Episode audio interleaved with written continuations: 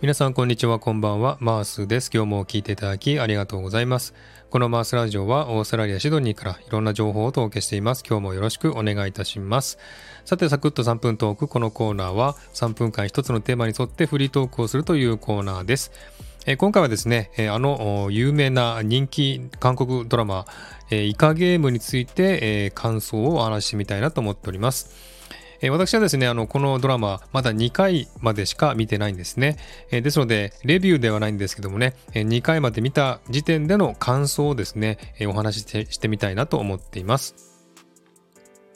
えー、このドラマですね、私見る前はですね、大体のあらすじをしてたんですね。えー、ゲームに参加して、で、あのー、ね、ゲームに負けてしまったら命を落としてしまうんですけども、勝てば賞金もらえるというですね、そういった内容のドラマだというのは知っていたんですね。で、見る前はですね、なんでこんなドラマが人気あるのかなって思ったんですね。だって、あの、命を落としてしまうようなね、そんな場面が出るっていうことはですね、ちょっとね、残酷ですよね。えー、こんなドラマがなんで人気あるのかなって思ったんですね。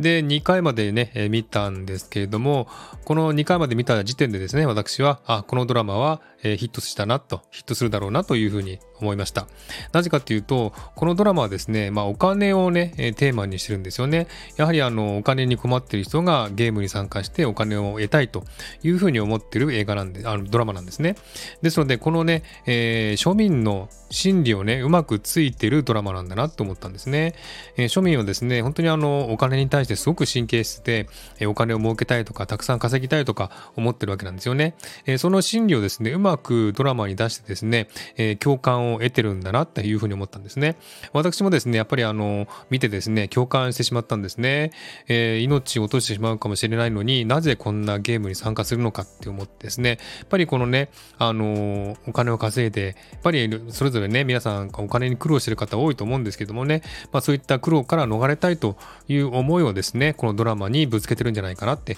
いうふうに思ったんですね。なので本当にあの、このドラマはですね、えー、ちょっと残酷なんですけれども、えー、そういったね、あの、一般庶民の深層心理をついたドラマなんだなっていうふうに思ったんですね。なので、えー、このドラマはヒットしてるんだなというふうに思ったわけなんですね。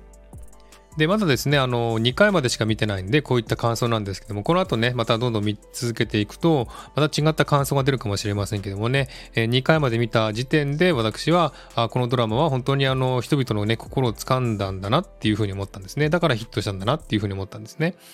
はい、そんな感じでね、えー、イカゲームのですね、えー、感想をちょっとね、2回まで見た感想を言ってみました。えー、見てない方はですね、ぜひ見てみてほしいなと思っています。ちょっと残酷な部分はありますけれどもね、でも本当にあの、面白いなというふうに思いますんで、えー、ぜひね、機会があったら見てほしいなと思っております。はい、そんな感じでね、今回は世界的にヒットしているイカゲームというね、韓国ドラマについて2回まで見た感想をですね、お話ししてみました。もし皆さんもね、何か感想あったらコメント欄に書いていただければと思っております。はい。では今回はこの辺で終わりにしたいと思います。今日も聞いていただきありがとうございました。ハートボタンポチッと押してもらえたら嬉しいです。ではまた次回お会いしましょう。バイバイ。